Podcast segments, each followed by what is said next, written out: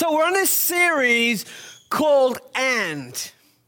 Because one of the things that the gospel does, and we just kind of prayed through it in the book of Colossians, is that the gospel, through the cross of Jesus Christ, replaces a lot of our either ors with ands, right? Last week, we spoke about how God, uh, Jesus came from the Father full of grace and truth. And so often we think that we need to extend grace or truth. Grace, either truth, right? We, we split things. But Jesus comes and says, and. Today I want to look at another thing that we try and split and when we split it, we do so to our detriment. And that's this passage that we're going to look at in James chapter 2. David's going to be excited about James, right? It's your favorite book. That is, you're right. Because we try to separate our faith from our actions. And when we treat faith and actions as an either or, everybody loses. We live in a world that is so divided, that has become so divisive, so political. And when that happens, everyone and everything loses. There are lots of reasons why we're so divided right now. Some of them are because of technology. I'm reading this book uh, at the moment called The Four it's about Google, Facebook, Apple, and Amazon and how they're kind of dominating the world. And one of the things I'm learning is that Facebook, with all good intentions, developed this algorithm that when we like something, that when we say something, it picks up um, what we say and it sends us things that it thinks we will like because of what we identify. So, how that works is we click by liking something, and so they send us more stuff, and they send us more stuff, and they send us more stuff until we like something so much that we can't stand the other stuff. You see that algorithm works, right? Well, one of the things that technology does is it's putting either ors in the place of ands. But we can't really blame technology because the problem with this either or is not out there, it's first in here, right? That we want our way, we want things on our terms, we want to be right. Sometimes we need to be right.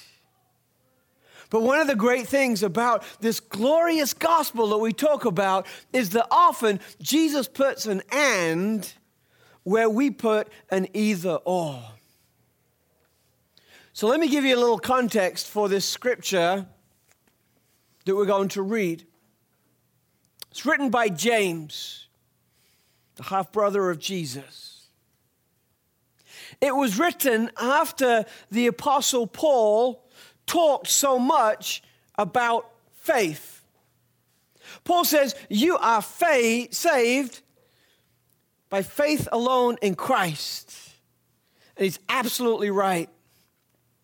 James says, the works that you do are vital, pivotal to your salvation. If there are not works, good works in your life, then you are not saved. And so, throughout the history of the church, people have tried to put an either or between Paul and James. Do you think you're saved by faith? Or do you think you're saved by your works? Are you on this side of the fence? Or are you on that side of the fence? And as this debate has raged, we got a lot of people on the faith side of things who believe perfectly but do nothing. On the flip side, there are lots of people who do some great things for all the wrong reasons. Because we say, Are you on Paul's side? Are you on James's side? And we put an either or where God puts an and. And so as we read this passage, I want you to realize that what James is saying and what Paul has already said are not meant to be divisive. They're not talking about the either or that we have put there. They are actually lifting up an and.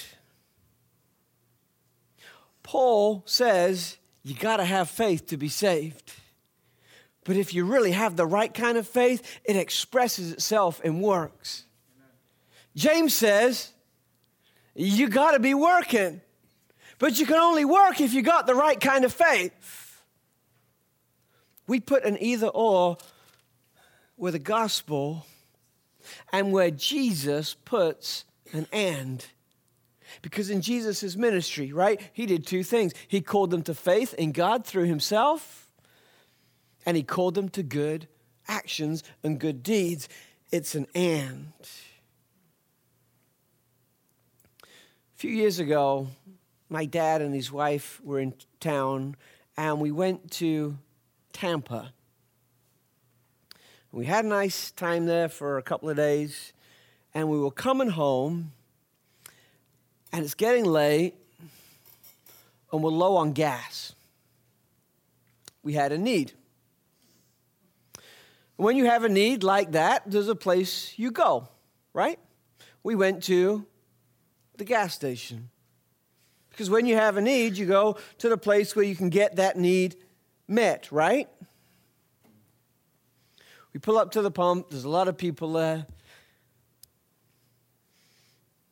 I'm in a hurry because I want to get home. I'm probably a little bit frustrated because I've been with people I love for longer than maybe I wanted. You know that dynamic?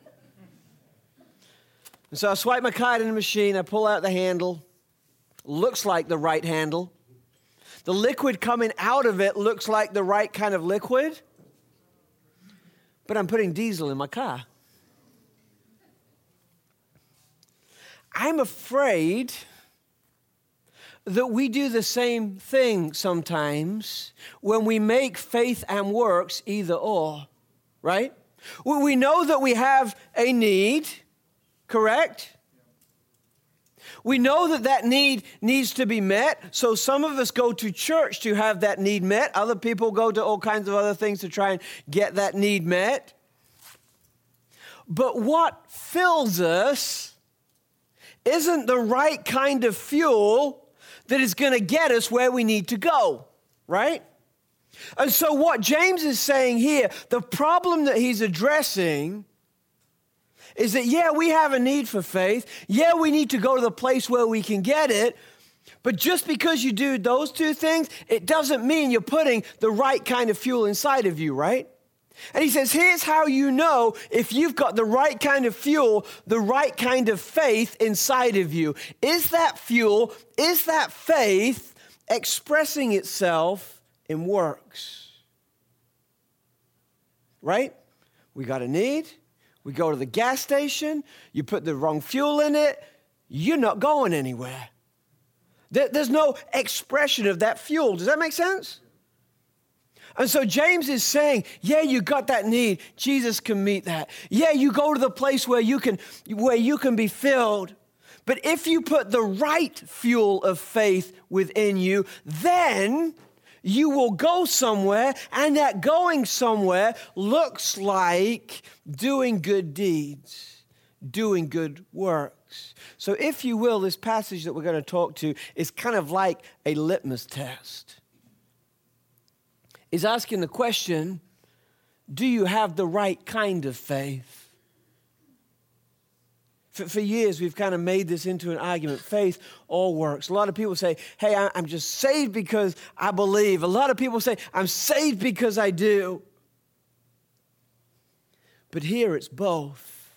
And the important thing about James's teaching is that he's offering us this litmus test to see whether we've got the right kind of gas, the right kind of fuel, the right kind of faith within us that's going to get us where we need to go.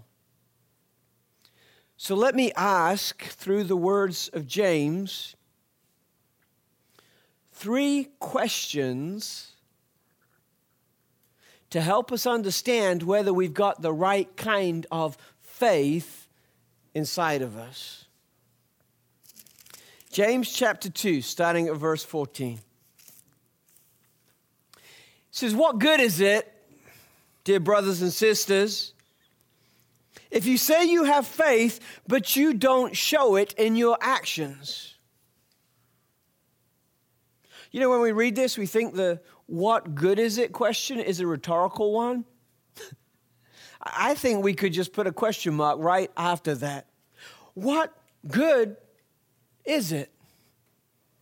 If we've got fuel in our tank that's not getting us anywhere, what good is it? Can that kind of faith save anyone? And by this is saying that this, this, this, this picture of works isn't just a moral issue that I get to do if I want to do. This is a salvation issue. There's a lot at stake here because if there are no works in my life, then maybe I've got the wrong kind of faith that's not going to save me and it's going to stall my car, right? So suppose you see a brother or sister who has no food or clothing, and you say, Goodbye, have a good day, stay warm, eat well. But then you don't give that person any food or clothing. What good does that do? So, the first litmus test I think that James offering, if we've got the faith and works kind of faith, is to ask the question Is my faith doing good? This little story he tells at the end, we do that all the time, right? I'm coming out of the Orlando City Stadium last night. It's about 11 o'clock. They put me in this little dark, dingy um, parking area in the middle of Parramore. And I'm walking back to my car, and I'm approached by like two or three guys, and you know, I'm doing the shuffle and just trying to, you know, head down, kind of get there. And I get in my car, and I'm pulling out the parking lot, and this one guy stands right in front of my car and said, Can you help me? And I'm like, uh, It's scary. And so I put down my window just a little bit. I said, Sir, uh, good night. Have a great night. I got to go. God bless you.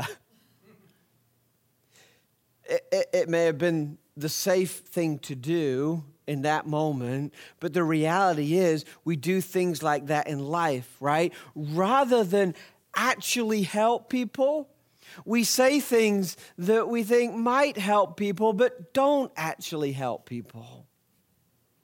This whole conversation about not needing thoughts and prayers anymore, but need action and change. I think I've told you my thoughts on this. It's not either or, it's and. We need thoughts and prayers because we're going before the God of the universe, the one who controls and creates everything. How foolish if we stop praying. But at the same time, nowhere in Scripture have prayers not been about action. The first question to ask of our faith to make sure we got the right kind of fuel in our tank is Does my faith do good? Is it good for me? Does it make a difference in my life? Am I a different person because I follow Jesus? There's all kinds of scary stats that come out from time to time that compare the state of the church, those who have faith, with those who aren't a part of it. And I believe that things have changed a little bit now, but there was a time a few years back when the divorce rate was exactly the same among the church as it was those outside. That pornography usage was exactly the same as those inside the church as those outside. James is saying, what kind of faith is that if it's not making a difference, if it's not doing something? Is your faith doing good? Is it doing good for you? Is it doing good for this world? Is it doing good before God? If not, I can think of much better things to do on a Sunday morning. Is your faith doing good? If it's doing good, you got the right kind of fuel. If it's if it's not doing good, then we got to ask some questions. James goes on. Says 17, so you see, faith by itself isn't enough. Unless it produces good deeds, it is dead and useless. Now, someone may argue, some people have faith, others have good deeds, but I say, how can you show me your faith if you don't have good deeds? I will show you faith by my good deeds. You know, I think the, the second thing that we need to understand about having the right kind of faith is not just is it doing good, but is my faith visible? Are people seeing the effects of my faith in my life? Is my patience extending a little bit? Is my anger toning down a little bit? Is my love quotient increasing a little bit? Is my compassion stretching a little further? So that people can see it and they see that my faith is becoming visible. The words that's used twice in this passage is useless. Who wants a useless faith? And honestly, if our faith isn't visible, then it's useless. James is saying we, we kind of need to live in Missouri in this, right? We need to live in the, the show me state. And, and that was great for the Jews because the Jews were show me kind of people. I've got a good friend who is a rabbi. And we had coffee a, a couple of months ago. I may have told you about him before. And we started to talk about some of the, the cultural challenges in our society. And, you know, I said, What's your belief on this? What do you think about this? What does Judaism say about this? And he kind of said, Eh, you know, it's important, but we're not going to come down defensive. Uh, what's what I'm looking for? Um, definitely. I said, Well, that's kind of wishy washy, isn't it? I didn't say it like that, but that's what I was thinking. He said, No, no, no, you, you don't understand. What's most important for Jews is not what we believe, but how we behave. And I thought about that. And so often, the problem for Christians is that we spend so much time focusing on what we believe and we forget about how we behave, right? And so, the second litmus test that Paul, uh, that James is asking if we've got the right kind of faith is, is, is it visible? Are, are, are people seeing it? I spent a lot of time a number of years ago reading and studying about different revivals throughout the ages. And one of my favorite stories that came out of that research came from the Welsh revival uh, about 120 years ago, the turn of the last century in Wales. And there was a huge prayer movement that happened that preceded this revival. And then hundreds and hundreds and thousands of thousands of people came to faith. That's why, if you go to Wales now, you see all these huge churches that just have a few people in them because they need to build bigger churches to, to contain this revival that just swept across that country.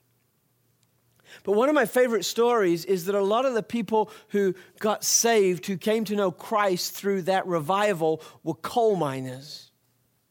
That was their job. They'd go deep into the coal mine to coal. And they would get down there and they would be pulled out, and the coal would be pulled out by donkeys.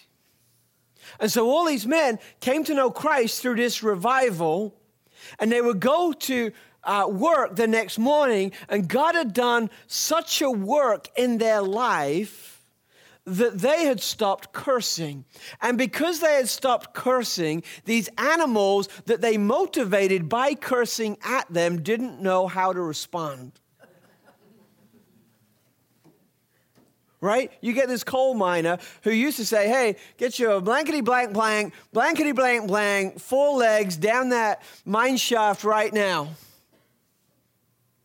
And they came to know Christ and their lives were changed. And part of that change mean their language was cleaned up. Uh, excuse me, Mr. Donkey, you can proceed now. And the donkeys are like, what? because faith was made visible, right? Is our faith visible? If not, man, I hope we're not putting diesel where gas needs to go, right? James goes on a third and final question. After giving two illustrations, he said, Let me tell you about Abraham. You remember Abraham? Man, you guys Lord Abraham is a great father of your faith, but you know what made Abraham righteous? It was his works. It, it was that um, his faith expressed itself in works, and people saw the works, and that's why they called him righteous. They give this example of this very famous king, this, this patriarch. But then, then he goes on to something very clever. He doesn't just point to Abraham. He says, you remember Rahab? Now, Rahab was a prostitute. You know, she was um, as dirty as it comes. She was as cheap as she comes. No one liked her. Yet, in the crunch moment when she needed to protect some of God's spies, some of God's messengers, she came forward and did it. And the point James is making is it doesn't matter if you are the patriarch of a nation or whether you are a prostitute, your works really matter. Your actions need to be seen because it's those actions that make a difference. There's no either or between James and Paul. There's no either or between faith and works. What James is saying is we got to make sure we're putting the right kind of faith in our life. And that faith always, always, always, always expresses itself in good deeds. And so, is your faith doing good? Is your faith making things visible? And then is this final verse, this final question. He says this in verse 26 Just as the body is dead without breath, so also faith is dead without good work. And I think the third question that he's asking, the third question that we need to ask of our faith is Is my life breathing life into the places I go? He uses this picture of how the body just doesn't work without breath, and we all get that, right? Some of his audience would have had a different understanding of that because they believed that the soul could live separate from the body for a little bit, but that's not Christian thought.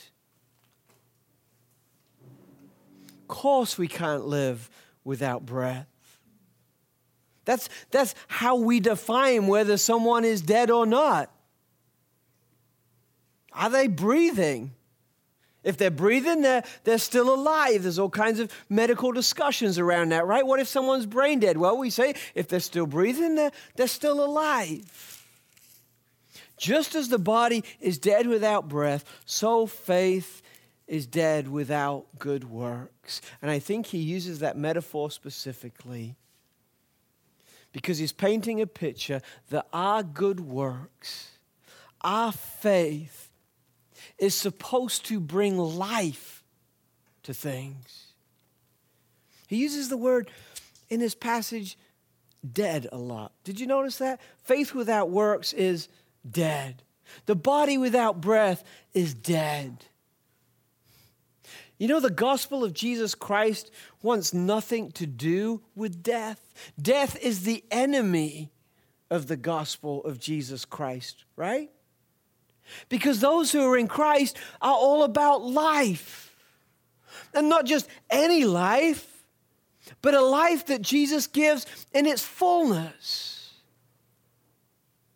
What he's saying, what the litmus test of our faith is, is is our faith bringing life? Do we walk into a room and people feel a little brighter? Do we sit with people who are hurting and they feel a little bit more cared for? Are we with people who want to give up and they find in us a little bit more hope? That's what he's talking about. Are we people who breathe life into situations? Do we have that kind of faith that everywhere we go is breathing life? The gospel stands opposed to death. Jesus came, this is what's so glorious about the cross, to defeat death. He said, Death is no more. I don't want anything to do with death. I don't want you to have anything to do with death. We're people of life. And if we have that same faith of Jesus, in Jesus, in us, then we need to be about bringing life as well, right? It's not faith all works. Because a faith that's not expressing itself in works is not the right kind of faith.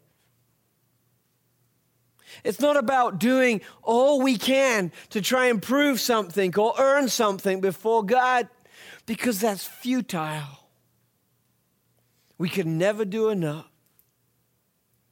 It's about faith and works. It's about the kind of faith that takes us to good places to do good things. If you put diesel where, pe- where, where gas needs to go, you ain't going anywhere.